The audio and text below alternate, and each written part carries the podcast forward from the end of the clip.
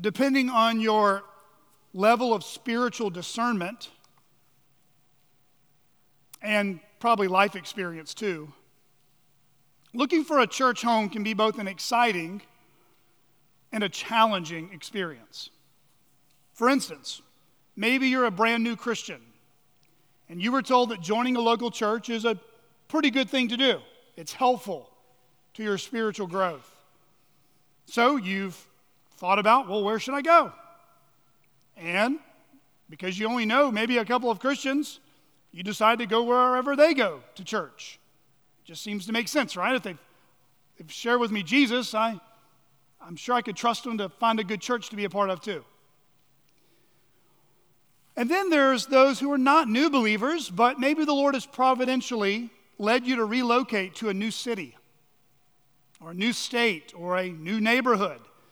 Because maybe at your previous church you were discipled well enough to know that I need to be a part of a local church if I'm going to follow Jesus, especially if I've got a spouse or children.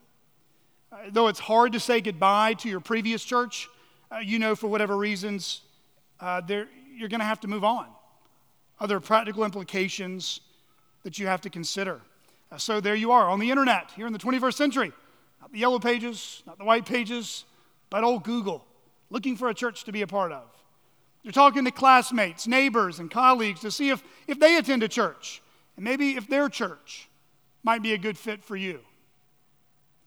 But then there's this third category of people. Looking for a church can be a mixed bag of emotions. They want to be excited and hopeful on the one hand, but they've been hurt. They've been let down. Their expectations for what to look for in a church now tends to swing like a pendulum in a grandfather clock. One week, they're looking for this idealistic, perfect church that seems to meet all their standards.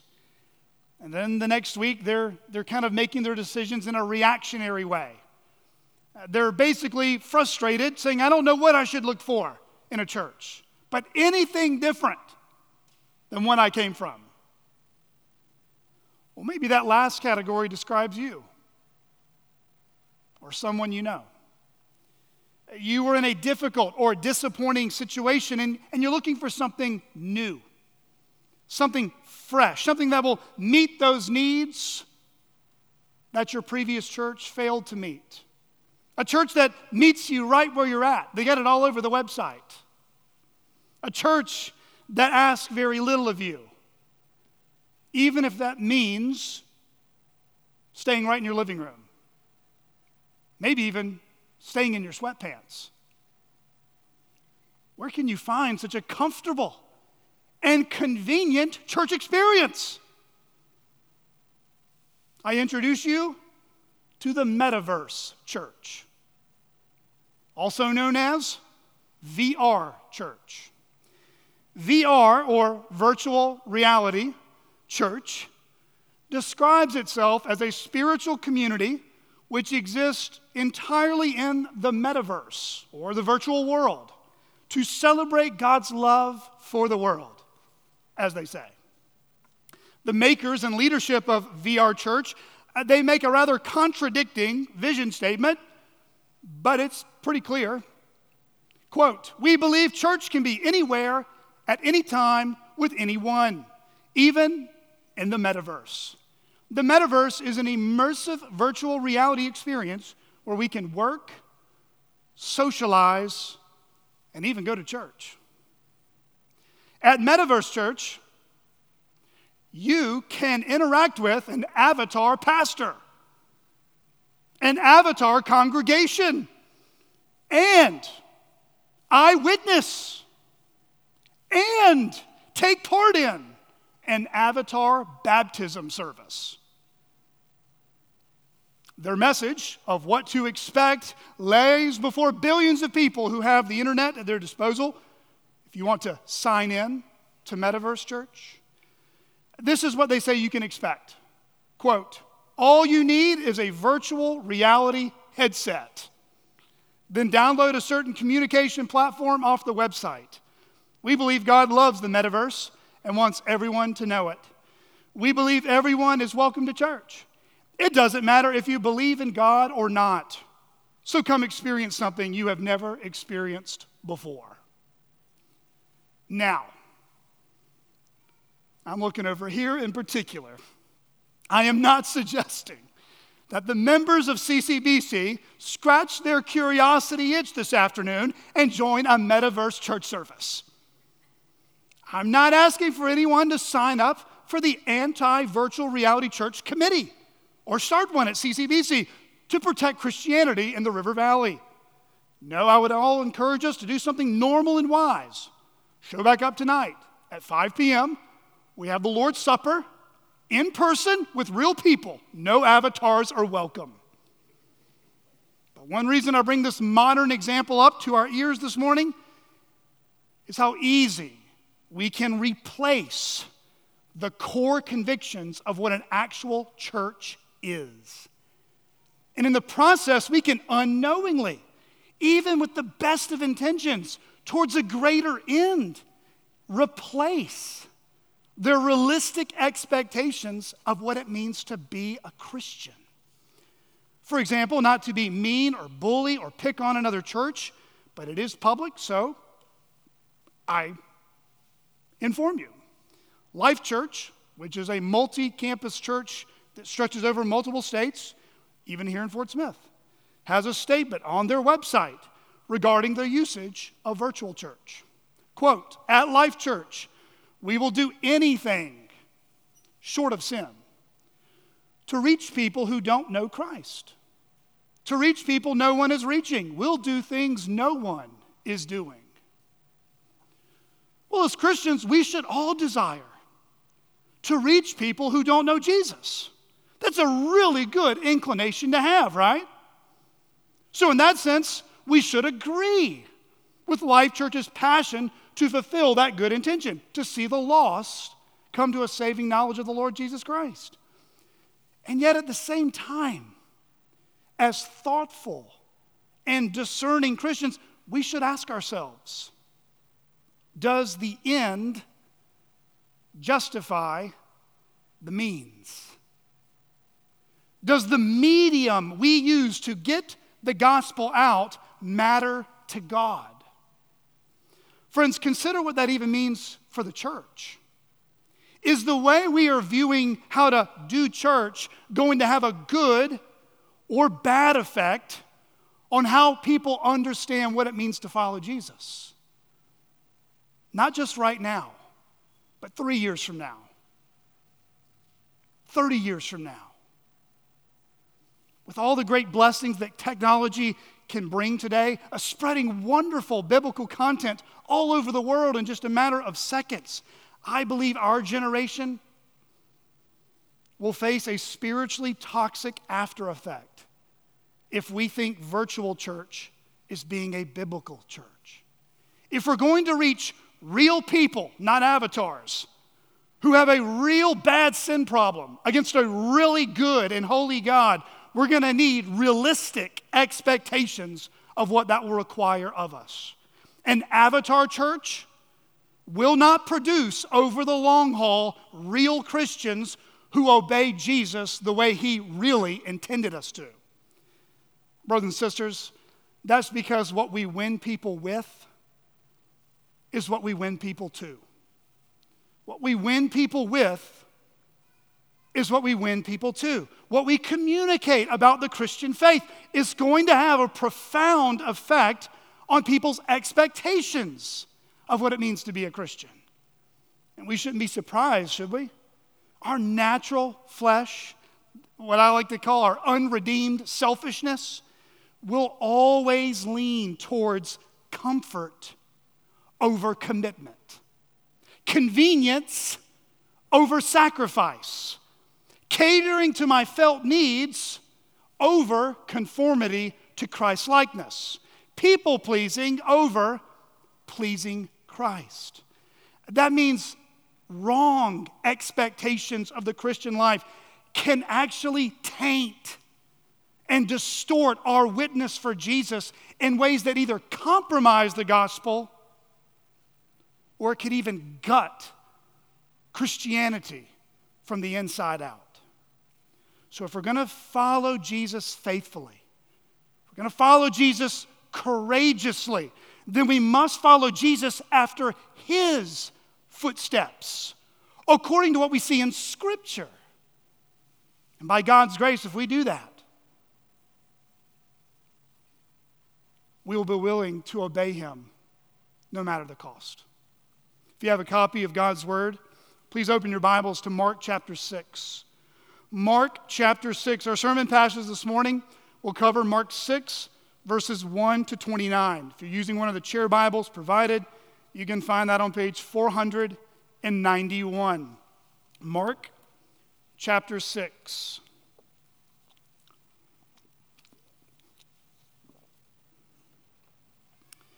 Mark chapter 6, starting in verse 1. Please follow with me.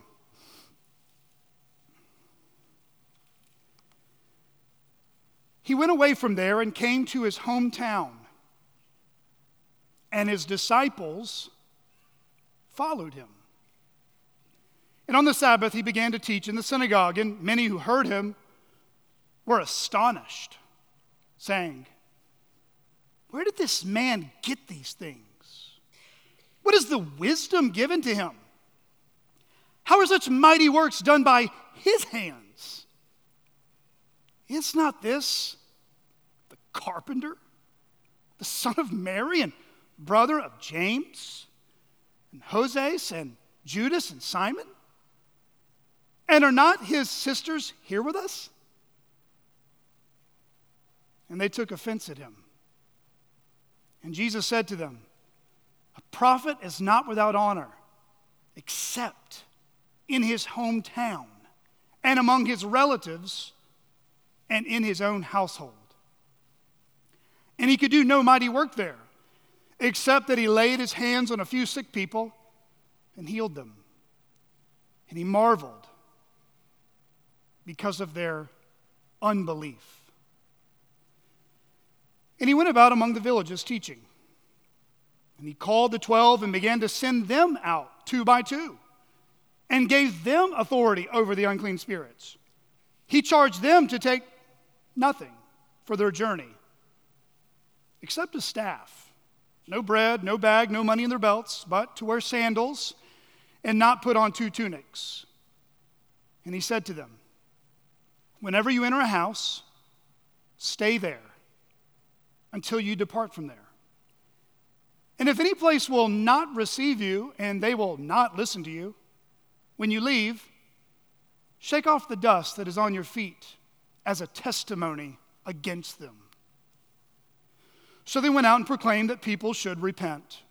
And they cast out many demons and anointed with oil many who were sick and healed them.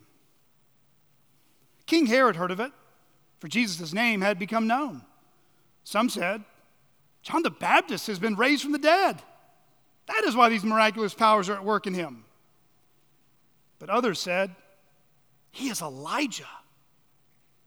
And others said, He is a prophet, like one of the prophets of old. But when Herod heard of it, he said, John, whom I beheaded, has been raised. For it was Herod who had sent and seized John and bound him in prison for the sake of Herodias, his brother Philip's wife because he had married her. For John had been saying to Herod, It is not lawful for you to have your brother's wife. And Herodias had a grudge against him and wanted to put him to death, but she could not, for Herod feared John, knowing that he was a righteous and holy man, and he kept him safe. When he heard him, he was greatly perplexed.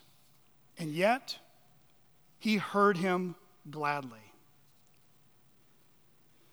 But an opportunity came when Herod, on his birthday, gave a banquet for his nobles and military commanders and the leading men of Galilee. For when Herodias' daughter came in and danced, she pleased Herod and his guest. And the king said to the girl, Ask me for whatever you wish, and I will give it to you. And he vowed to her, Whatever you ask me, I will give you up to half of my kingdom.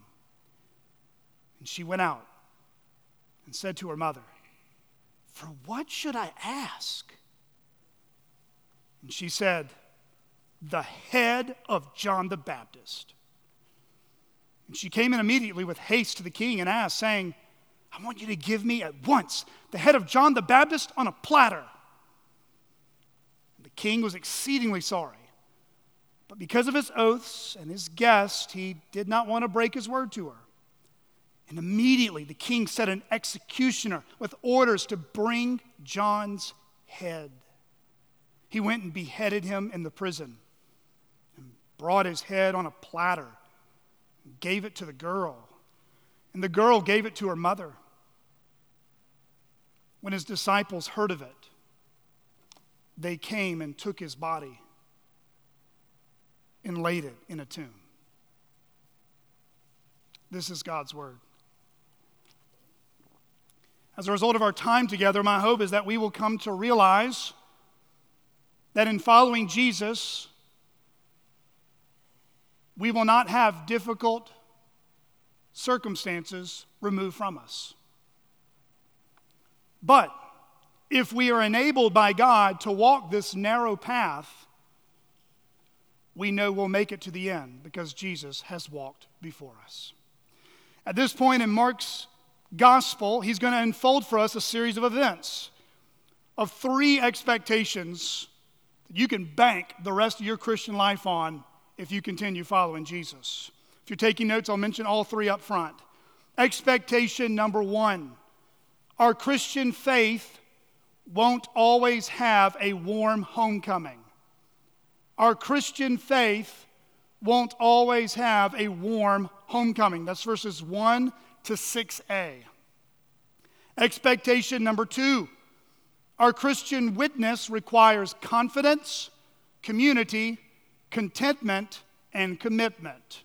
Our Christian witness requires confidence, community, contentment, and commitment. That's verses 6b to 13.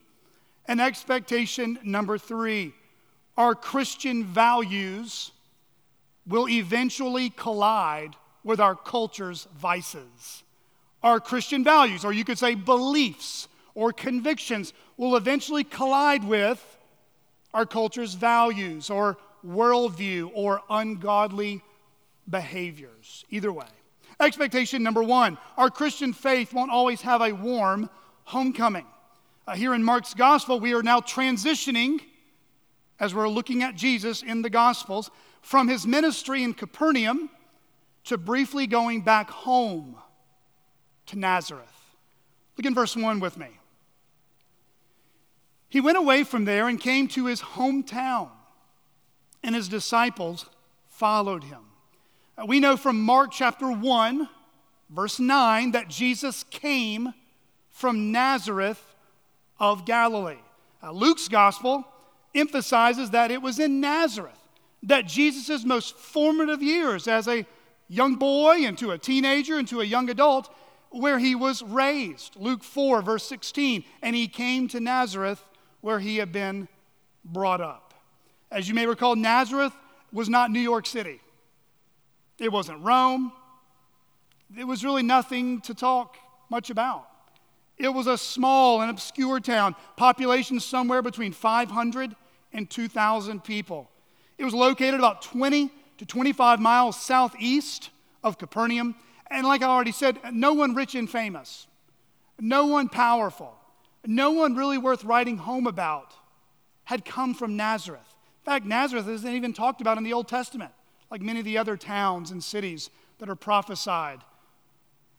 But in God's profound and mysterious wisdom, this is precisely where the heaven sent Son of God would walk among ordinary, common folk in this very obscure community. After some time had elapsed and his itinerant ministry, his preaching circuit had taken place throughout the Galilean landscape, Jesus had decided to return back to his old stomping grounds there in Nazareth. This is the place where he was just a boy. that grew up to be a teenager. He was the first of at least five children in his family. The names of his half brothers and half sisters are in Mark 6, verse 3. Uh, he lived there with his mom, Mary, and his stepdad, Joseph. Uh, we know from Matthew 13, verse 55, that Joseph, his stepfather, uh, was a carpenter by trade. Uh, the word literally means a builder or a worker with hands, uh, someone who used stone or wood to build things. Uh, in those days, it would not have been uncommon for a carpenter to build not only roof structures for houses, but also wooden structures such as oil mills, furniture, wagons, chariot wheels, and barges and boats. Uh, together with other builders, they also built towers, storage facilities, military defense walls, bridges, and other things. Uh, being a carpenter, it would have been common for Joseph, as a Jewish man, to teach his young boys his trade. That's why it shouldn't surprise us that Jesus, growing up in his father's home, just like children, even in this building today, and obviously you, once upon a time, he had learned the same hardworking trade as his stepdad. That means this aside from the weird and strange and unhelpful pictures that many people try to make of Jesus, Jesus wasn't a soft skinned perfume salesman at Belk's. He wasn't working the lotion section at Bath and Body Works. Now, to be certain, there's nothing wrong to work at those places. I actually like the candles. Amen. Can I, okay, maybe the ladies. Okay, there's nothing wrong working there. That's not what Jesus was doing in Nazareth.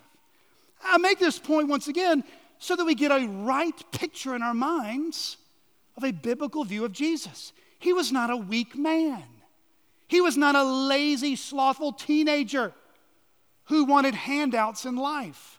From the time he was probably 10 to 12, even to definitely into his teenage years, all the way to his public ministry beginning when he was 30.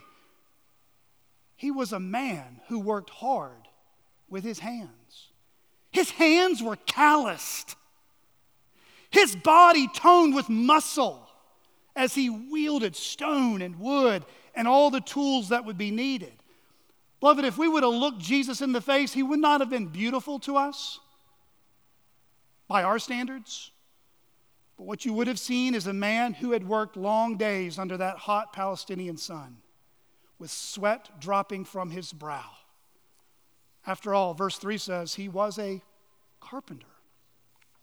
Friends, as a pastor, I would say probably once every five counseling sessions or hallway conversations, I'm always trying to encourage believers in whatever vocation God has given them to not over spiritualize me as your pastor.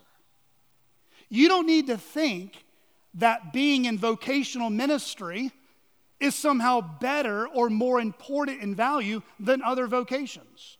Vocational ministry, if you're paid by a church or paid by a missions agency to do kingdom work, that is one calling with its own weight and value in the kingdom of God.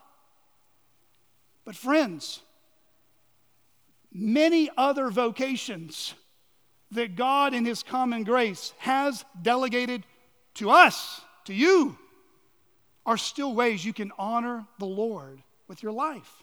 So, whether you're caring for children and changing diapers, or driving trucks and changing tires, whether that's working in public school or raising kids and homeschooling, or working in a computer at a desk job, or working as a dentist or a doctor, working as a lawyer or a landscaper, working as a car salesman, plumber, or installing indoor fireplaces. Friends, all of these vocations can honor the Lord.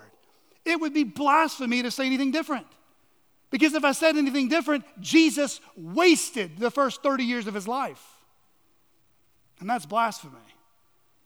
Before he was a preacher, before he would reveal himself to the world as the Son of God incarnate, he was a carpenter.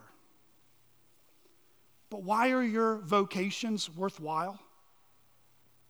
Why are they honorable ways to spend your life? They are worthwhile, not because of how much money you make, and not because of the title you hold, but because of the one you are ultimately serving as you work. Did you hear that? That's a Christian understanding of work. Your value is not in your salary or your paycheck. It's not in your title or how much respect you get. The value in what you do in this life is ultimately as much as our hearts are focused on the one we're serving as we're working. What do the scriptures teach us? Whatever you do, work heartily as for the Lord and not for men, knowing that from the Lord you will receive an inheritance as your reward. You are serving the Lord Christ. If you're looking for a book to read this year to help you think more Christianly about whatever you're doing in your work these days, The Gospel at Work, written by Sebastian Traeger and Greg Gilbert. The Gospel at Work. I would highly commend it. It will encourage you to see that the Lord is pleased with all sorts of vocations. Back to our text. Here in Mark 6, Jesus returns to Nazareth, but some time has elapsed since he packed his bags and left home. That means some things have changed. Jesus is not a little boy anymore. He's not even just another carpenter anymore. He's much more than just a carpenter. After his public ministry had taken off at around age 30 or so, he returned to Nazareth as a man on a mission from God. And what was that mission again? Well, look back in Mark 1 with me really quick. Mark 1. It's one of those hinge verses to understand the Gospel of Mark. Mark 1, verses 38 to 39. What was Jesus' mission? Got to always go back to Mark 1 so you can understand the rest of Mark. Was that mission? Mark 1, verses 38 to 39. Here it is. He told his disciples, Let us go on to the next towns that I may preach there also. For that is why I came out. And he went throughout all Galilee, preaching in their synagogues and casting out demons. All right, you can go back to Mark 6. In other words, Nazareth here in Mark 6 is just the next stop on the GPS route. It was the next place for Jesus to go before he would head towards Jerusalem. And when Jesus came back home, and as was Jesus' custom, he went into the synagogue to teach. How do you think his hometown responded to his ministry? Look at verses 2 and 3. And on the Sabbath, he began to teach in the synagogue, and many who heard him were astonished, saying, Where did this man get these things? What is the wisdom given to him? How are such mighty works done by his hands? Is not this the carpenter, the son of Mary, and brother of James, and Joses, and Judas, and Simon? Are not his sisters here with us? And they took offense at him. I imagine that at least some of you, at some point, have been back to your old high school or your old college that you graduated from, whether it was a class reunion or an annual homecoming football game. Well, how was it? Did it live up to its expectations and hype? Or was it a flop? How was it talking to old friends? How was it talking about the good old days? For all those armchair quarterbacks who thought they were good, the glory days. The days when you walked the halls, the days when you drove that car, the days when you had that weird hairdo, the days when you were friends with such and such, the fun times, the best days of our lives. It's strangely put sometimes. Well, for Jesus, it was not a homecoming like we might expect. Instead of a warm reception that you might get as you walk through the doors of your old home church, it was a cold shoulder Sabbath day for Jesus. The synagogue was freezing cold in their affection for him. Instead of a welcome home, Jesus got a who do you think you are? Instead of a friendly doormat to greet him, he got the door shut in his face. All of this, friends, not from Jerusalem, not from Rome, not even from Capernaum at this point. It was his hometown of Nazareth. You see, people recognized him as the guy. Mark even says here, the man. It's just another dude. He worked as a carpenter. He's the son of Mary. We know his family. They're not weird, but there's nothing special about them. And when Jesus stood up to address the congregation of the Jews in the synagogue, they didn't receive what he had to say with open arms. There was a scowl on their face. Arms were probably folded, staring him down with eyes that could pierce his body with hatred. Friends, that day in the synagogue, there were not people dropping to their knees and adoring him like the woman who was healed of a 12 year disease in Mark 5. In fact, these people were shocked and they were rather unimpressed with Jesus. On the one hand, they couldn't deny Jesus' powerful ability to teach with unparalleled authority. In other words, you know good preaching when you hear it. And once you hear good preaching, you'll never want to go back to anything else. So when Jesus spoke, the level of teaching went skyrocketed. And you know what was flooring them? Jesus had no formal rabbinical training. For our common tongue today, that means Jesus would have not had a seminary degree. No THM, no MDiv, no MA, no PhD. He would have never had that formal training, and yet his knowledge of Scripture blew them away. His unwavering confidence to claim that the Scriptures he quoted from the law and the prophets, he then told them, they're talking about me. It left them astonished, verse 2 says. That's the same reaction that the synagogue had of Jesus in Mark 1 verse 22. They were floored, jaws were dropped, they were amazed. They also couldn't deny the powerful and supernatural miracles that Jesus did all throughout Galilee.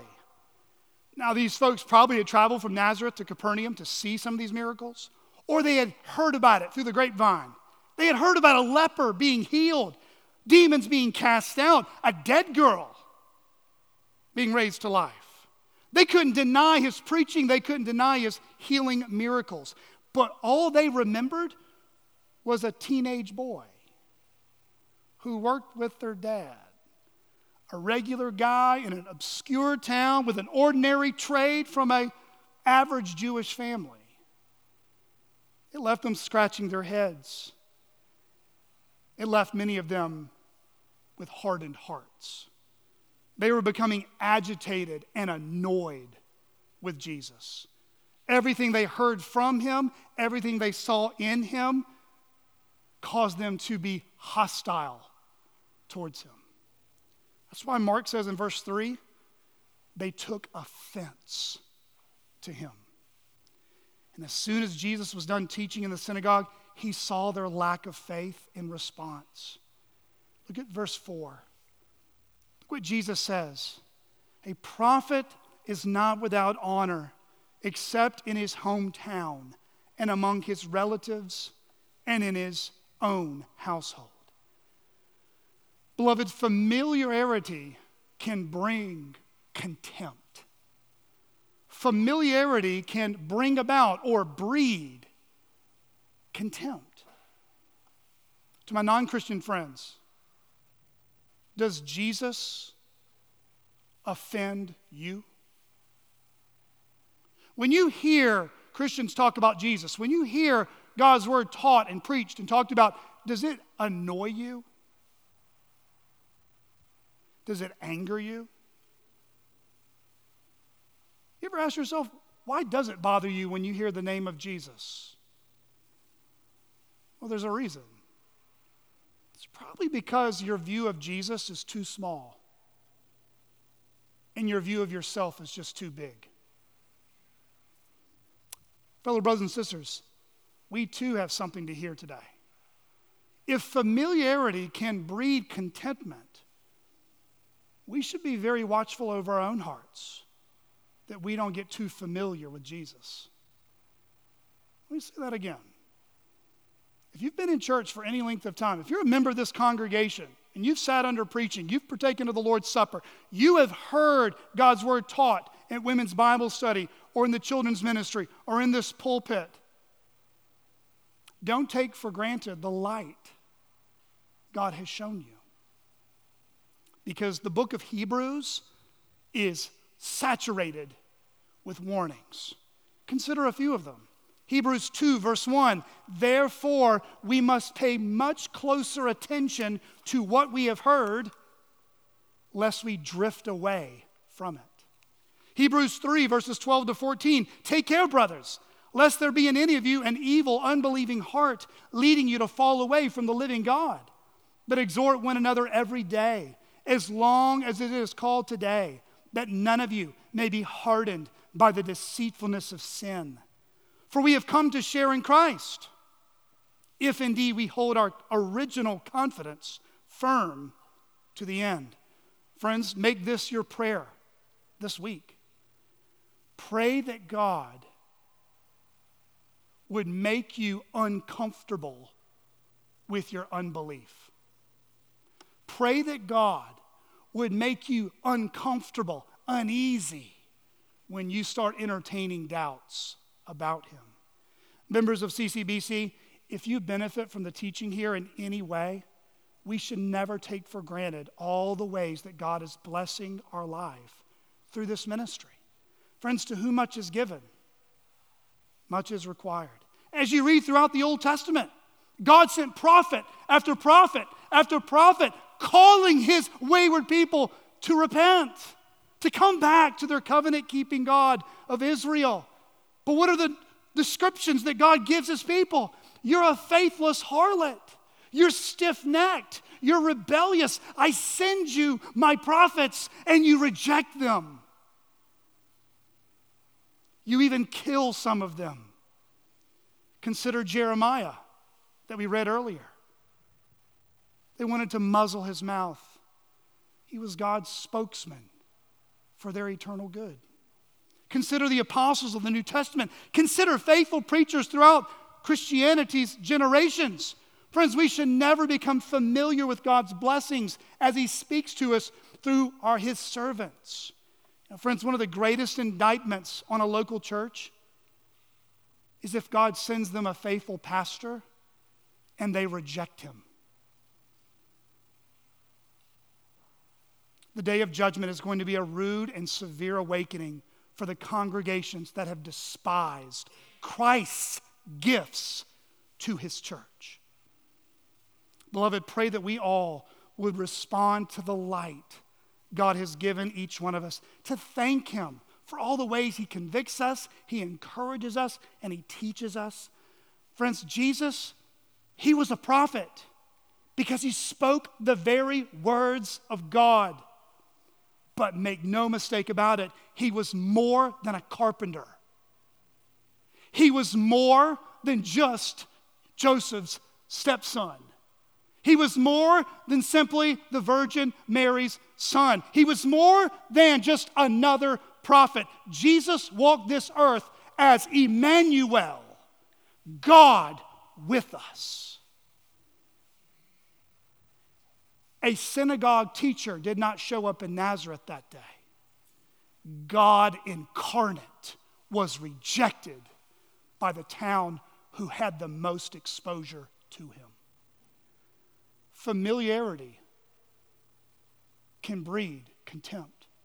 Friends, take heart. Never take for granted the light God has given us, what mercy He has shown us. Praise God if you've got believers in your family. Praise God if you've got believers in your hometown. But, friends, countless Christians throughout Christianity, throughout the generations, they live the same shoes that Jesus did. They go back home They renounce what they used to believe and they're disowned. Don't be surprised if you find unbelief closer to home than you realize. Expectation number two our Christian witness requires confidence, community, contentment, and commitment. Mark tells us in the second half of verse 6, look with me in verse 6, 6b, that Jesus moved on after he saw the utter unbelief before him, and he continued teaching. He continued obeying Mark 1. I'm moving on to new villages, other towns to talk about and teach and call people to repentance about the kingdom of God. Uh, then, after Jesus fulfills some of these short term mission trips, he then does something he has not done in his ministry yet, not at least in this way. He calls the 12, his closest disciples, and he delegates now to them his work that's going to be carried out through them. They are later called the apostles. We know from verse 30, Mark alludes to that. They would be like ambassadorial witnesses who represent Jesus everywhere they would go. In this section, it's, it's really kind of like a mini preview of the Great Commission that we read about in Matthew 28, 19, and 20. If you're not familiar with that term, the Great Commission, uh, that's really just the marching orders that Jesus gives the church to make disciples of all nations and teach people to obey Jesus. We see that carried out throughout the book of Acts and throughout the rest of the New Testament. But here in Mark 6, we see for the very first time that Jesus is no longer doing everything by himself. Jesus has laid the groundwork. Jesus knows his time is short. Uh, don't you even remember in Mark 1? After he began preaching, he went and found some fishermen, some teenage boys, maybe in their early 20s, and he said, Follow me, and I will make you what? Fishers of men. Jesus never forgot that. That was his plan from the very beginning. Or maybe even recall Mark 3. Turn back with me in Mark 3. Mark 3, 13 to 15. We see that Jesus had told them, kind of in a outdoor classroom setting, hey boys, about to get y'all ready. I'm about to go through boot camp. There's going to come a day, there's going to come a time where I'm going to send you. Look at Mark 3, verses 13 to 15. And he went up on the mountain and called to him those whom he desired. They came to him, and he appointed 12, whom he also named apostles, so that they might be with him, and he might send them out to preach and have authority to cast out demons. You can go back to Mark 6 now. So, on this first short term missions trip, what was required of the 12 disciples? As followers of Jesus today, what will be required of us as members of Christ's church as we carry out the mission he has given us as disciples of Christ? Let me give you four principles. Principle number one confidence. Confidence. Look at Mark 6, verse 7. And he called the 12 and began to send them out two by two and gave them authority over the unclean spirits. If you're one of those folks who like to underline in their Bible, these are one of those verses you can do that if you're cool with that. Notice, it is Jesus who is the source, the equiper, and the commanding officer when it comes to doing work in the kingdom of God. Notice, he called the 12, he sent them out, and he gave them authority over the unclean spirits. Uh, these were not kind of Lone Ranger Christianities trying to impress Jesus and doing their own thing. They had to be commissioned, they had to be authorized, they had to be equipped in order to do Christ work. And uniquely to the apostles' ministry, they were given the ability by Jesus to perform miracles that would attest to the saving power and truth claims of Jesus. Also, Jesus gave them this authority uniquely because they would represent Jesus after Jesus was gone. If you want to know if you're a true apostle, well, 2 Corinthians 12 12 tells us one of the proofs that you're a true apostle. The signs of a true apostle were performed among you with the utmost patience, with signs and wonders and mighty works. But the point Mark is making for us here is that these disciples, uh, they were not the bravest, they were not the most eloquent, They were not really in your top 25 draft pick of people you want on your mission trip team. They were not the sharpest tools in the toolbox. And so Jesus had to remind them your confidence in this mission cannot rest in you, it must rest in the one who gave you the marching orders and the ability to do my work. I mean, think about it for a moment. They had witnessed, up to this point, maybe about a year, they've been walking with Jesus. They had witnessed his teachings. They had witnessed demons being cast out. They had witnessed diseases of being healed. They had witnessed Jesus calm a violent storm with a word. Listen, they had taken the first year of seminary, Jesus as the president of Jesus of Nazareth Seminary. And they got the best education you could ever get before you went on a mission trip. They saw that Jesus had authority over everything creation, demons, sickness. They had no reason to put their confidence in themselves, but they had every reason put their confidence in Christ. Friends, that's, that's the kind of confidence that we have to have as the church. He gives the marching orders, He gives us spiritual gifts, He gives us the Holy Spirit. And if any good ever happens in and through this ministry, it's because God is working through us, not because of us. Friends, God can draw straight lines with crooked sticks. He does it all the time. He saved me and He uses me. There's your proof. You don't need to be eloquent. Think of Moses. You don't need to come from some well known to do family. Think of Jesus. To the wind with how much education formally you have to make you qualified on a piece of paper. Jesus didn't have a lick of it. As Spurgeon said, we don't make preachers, God does. Friends, that's not a bash towards education. Go get your education. That's not a bash towards hard work. Work hard. But, friends, at the end of the day, if any good, anything eternally significant, anything supernatural that will ever happen through this ministry, it will only be because we are bowing at the feet of Jesus. And He uses us for His purposes. Now, notice number two community community. If we're going to follow Jesus, it requires biblical Christian community. Look at verse 7 again. And he called the 12 and began to send them out. Did you notice? Two by two. Why did Jesus do this?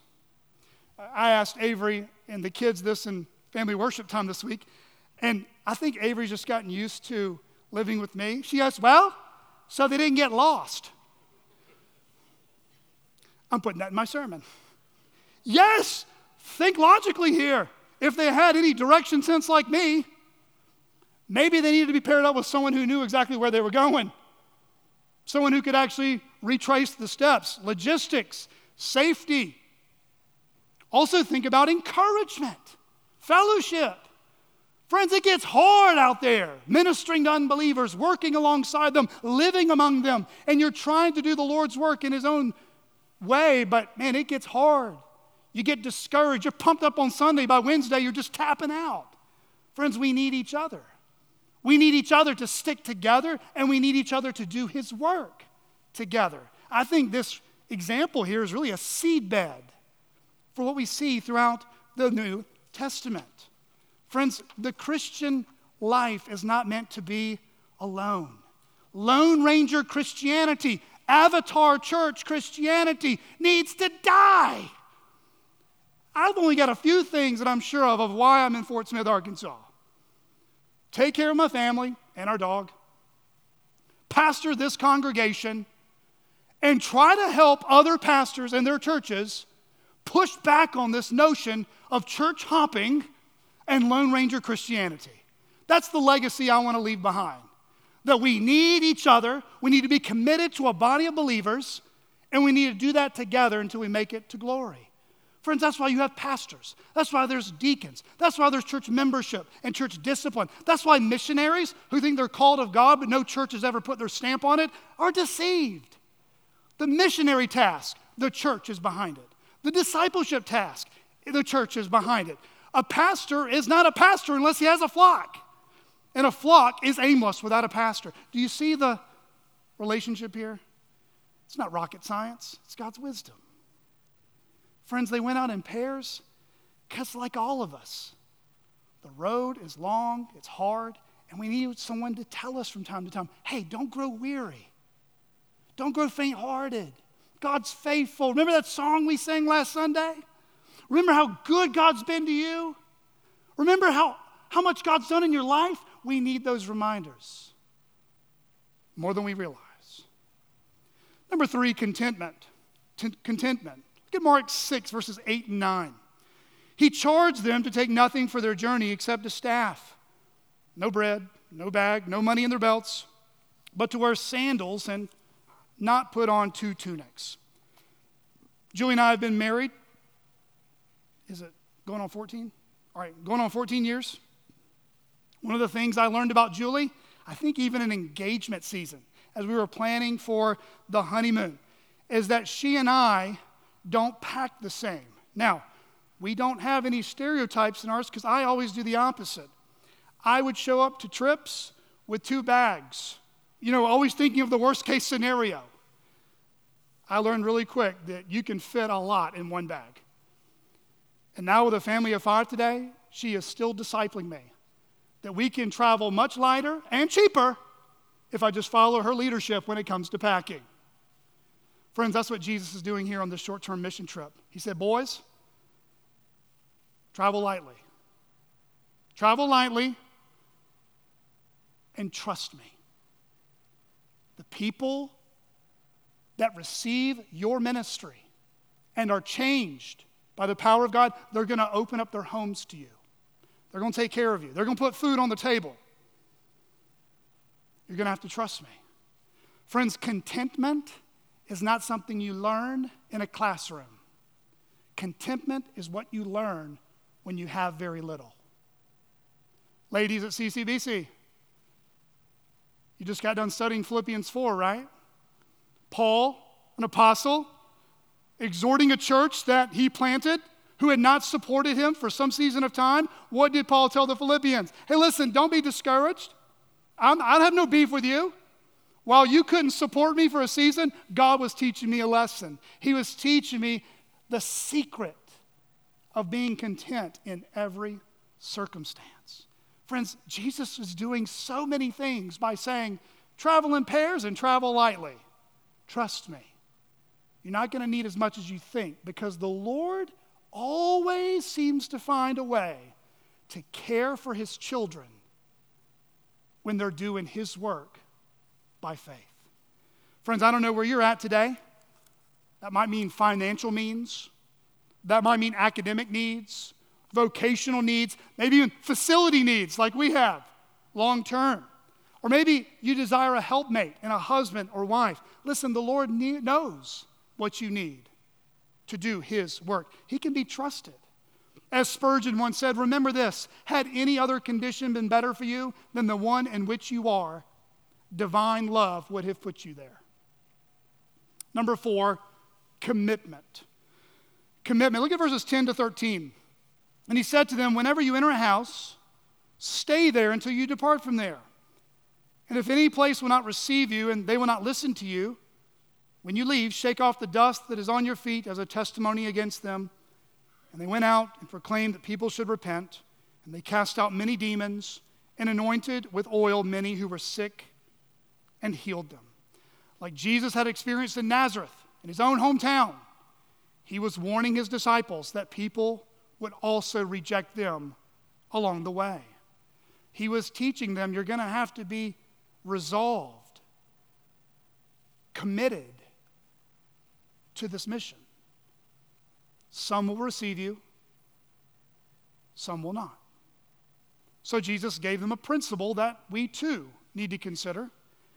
He says, when you are utterly rejected and you're facing those who have unteachable hearts and they are refusing and even becoming hostile, he says, shake off the dust that is on your feet as a testimony against them. Uh, friends, as you share Christ with others that you love, pray that God would give you spiritual discernment. As you share Christ with others, pray that God would give you discernment. Friends, we need God's help to know when to speak up and keep going. And we need spiritual discernment to be silent. If there's anything the Christian church right now needs to get, special social media, is to learn the spiritual discipline of silence. Not every post, not every email, not every blog, not every sermon, not every text, not every email deserves a response. Jesus was utterly rejected, and he moved on. The disciples would be utterly rejected. Dust off your feet, move on. Friends, as a Christian church, there are going to be times where people will receive your ministry, and there are going to be times where they're not. Pray for discernment when you need to persevere and keep speaking, and when you need to be silent and move on. Friends, this last section here in Mark 6 is really now a conclusion on one man's life who had prepared the way for Jesus, who had preached repentance We don't hear much about John the Baptist's life in the Gospel of Mark. It's interesting. Gospel of John, good bit. Matthew and Luke, a whole lot more than Mark. Mark didn't have a whole lot to say about John the Baptist except two bookends. Mark 1, verse 14, it just says he was arrested. That's it. We don't, we don't even know why. We don't know by who until we get to Mark 6. Why was John the Baptist arrested?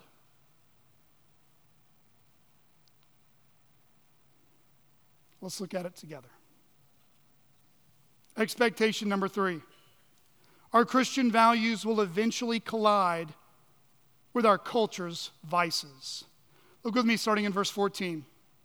King Herod heard of it, for Jesus' name had become known.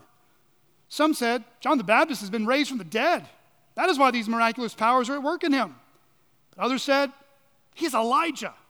And others said, He's a prophet, like one of the prophets of old. But when Herod heard of it, he said, John, whom I beheaded, has been raised. For it was Herod who had sinned and seized John and bound him in prison for the sake of Herodias, his brother Philip's wife, because he had married her. For John had been saying to Herod, It is not lawful for you to have your brother's wife. And Herodias had a grudge against him and wanted to put him to death. But she could not, for Herod feared John, knowing that he was a righteous and holy man, and he kept him safe. When he heard him, he was greatly perplexed, and yet heard him gladly. But an opportunity came when Herod, on his birthday, gave a banquet for his nobles and military commanders and the leading men of Galilee.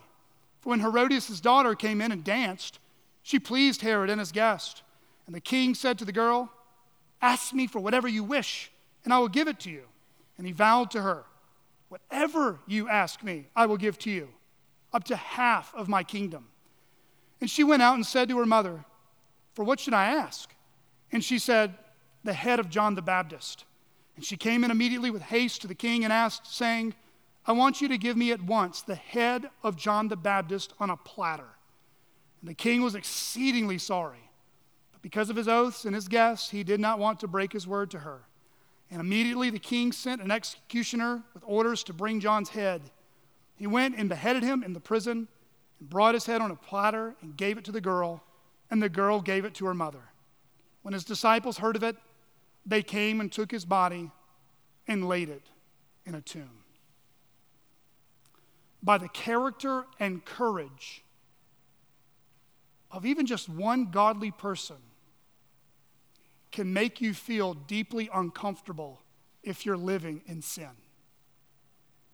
The presence of a godly person's character, a godly person's courage, can make someone who's living in sin deeply uncomfortable. In verse 14, we read about King Herod, but he's better known as King Ant- Herod Antipas, who is the tetrarch over the district of a Galilean region. Uh, Herod did quite a few evil things, but two Mark brings out that were uniquely egregious. And it caused John to be unnerved that these sins were swept under the rug. Adultery, he had an affair, and he had married his brother Philip's wife, which was forbidden by Jewish law. A man in a high ranking leadership got away with flaunting his sin, sweeping it under the rug, and John said, No. That man needs to be confronted. He needs to be called to repentance. You know why? Verse 20 says John was a righteous and a holy man. He feared God more than he feared man. Ironically, Herod had a weird respect for John the Baptist, had him arrested, but Mark says he kept him safe. Like, I need to get you off the preaching circuit, but I'm going to kind of just keep you in prison. He actually didn't disagree with John. He heard him gladly because his conscience was killing him. I know that preacher's right. My conscience bears witness. Every time he speaks to me, I know I'm wrong. But because it would have been too costly to divorce Herodias, to renounce publicly his sin, he remained unrepentant. Proverbs 29, verse 1 came true, didn't it? He who is often reproved, yet stiffens his neck, will suddenly be broken beyond healing. Friends, if you're in here today and you've been living in sin, and a brother and sister in Christ has been calling you to repentance, you need to respond in faith to the conviction God is laying on your heart. Don't ignore it, don't suppress it, don't blame shift, don't make excuses, don't sweep it under the rug because there may come a time where you no longer feel God's presence anymore. That's what the Bible calls unbelief, a hardened heart. You'll also notice that Herod's unlawfully bound new wife, Herodias, she was not exactly the virtuous woman of Proverbs 31. She was quite treacherous. She had a grudge against John. Just another side note about sin sin will make you cover up other sins, and sin will mess up your judgment that you can't even call sin sin anymore. Herodias was an awful wife. She had a twisted and perverted daughter. The whole family was a mess incest, adultery, affairs, hedonism, all over the place. Because one sin, if it's not dealt with, will eventually cover up other sins. So, what happened to John? What did it cost John to call this man to repentance who cared about his soul eternally more than a prison cell. It cost him his life. As we see there, parents, you, you see this graphic story of a man's head being put on a platter. If your kids have questions about that grotesque and awful demonstration, pray for wisdom on this. Maybe talk to your children about Christianity outside of the River Valley. Talk to them about Christian missionaries who've given their life on the field. Brothers and sisters in Christ right now around the world, in Iraq or Afghanistan or Sudan and other places where Mark chapter 6 isn't a sermon on Sunday, it's a real possibility. Read Christian biographies with your kids as early as you can. Christianity is not a violent religion, but if you follow Jesus, it can be bloody. We follow a Savior who bled to death. We follow a Savior who went to Calvary with thorns on his head. We follow a Savior who bore up the wrath of God Almighty, and by the shedding of his blood, we are made clean and forgiven by God. Friends, Christianity is not a clean and tidy, always comfortable avatar experience. It's bloody, it's hard, and you're called to carry a cross. Let's not soften the blows of Scripture. Let the edges of the Bible cut us every once in a while. I love what Ed Welch says. Some sermons ought to leave churches trembling at the end. And I pray Mark 6 would be that for us. Do you remember John the Baptist when he was at the beginning of his ministry? He said something that a lot of Christians quote it's an admirable prayer. I've even seen some tattoos of this. John 3, verse 30 He, Christ, must increase, I must decrease. He wanted to be like his Lord. He wanted to be humble. He wanted to be used of God. And John the Baptist was. And it cost him his life in the end. For some, following Jesus may cost you your job. It may cost you relationships. It may cost you popularity and comfort. It may cost relationships when you go back home. It did for Jesus, it did for John the Baptist. Look up how all the apostles died. For others, it may cost you your freedom, it may cost you your life. Either way, Every man, every woman, every boy, every girl who loves King Jesus has a time limit stamp on their life. John the Baptist didn't have a 45 year ministry, he didn't have an internet website. Grace to you, desiring God, or whatever ministry you might grow from. He never got that. He had about an 18 month ministry. And then God said, You're done. Friends, if we're going to have a realistic expectation of following Jesus, we have to realize that sooner or later our Christian values are going to collide with our culture's vices. Elisabeth Elliot once said, Evil will come, but I must obey. Evil will come, but I must obey. Friends, whether that is dealing with things like abortion, racism, premarital sex, adulterous affairs, transgenderism, homosexualism, uh, and other vices like gossip and lying. Friends, we are called to be the salt of the earth. We are, as the church, the light of the world. Ephesians 5:11 says, "Take no part in the unfruitful works of darkness, but instead expose them." Friends, look at this last verse in Mark 6. It's a heavy and hard passage, right? We've been talking about realistic expectations in following Jesus. Look at verse 29 once again. When his disciples, this is John the Baptist's disciples, heard of it, they came and took his body and laid it in a tomb. This verse would serve as a preview for Jesus' disciples one day. Jesus one day would be arrested. Jesus would be put on trial. And Jesus would suffer unjustly. He would die on a cross for the sins of all of us who would turn from our sins and trust in him. And then Jesus would be placed in a tomb. But unlike John the Baptist's tomb, three days later, Jesus' tomb was empty. Friends, if we're going to follow Christ, there are going to be difficult times ahead.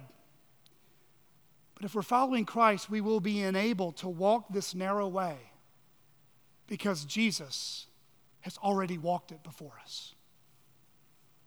Let's pray.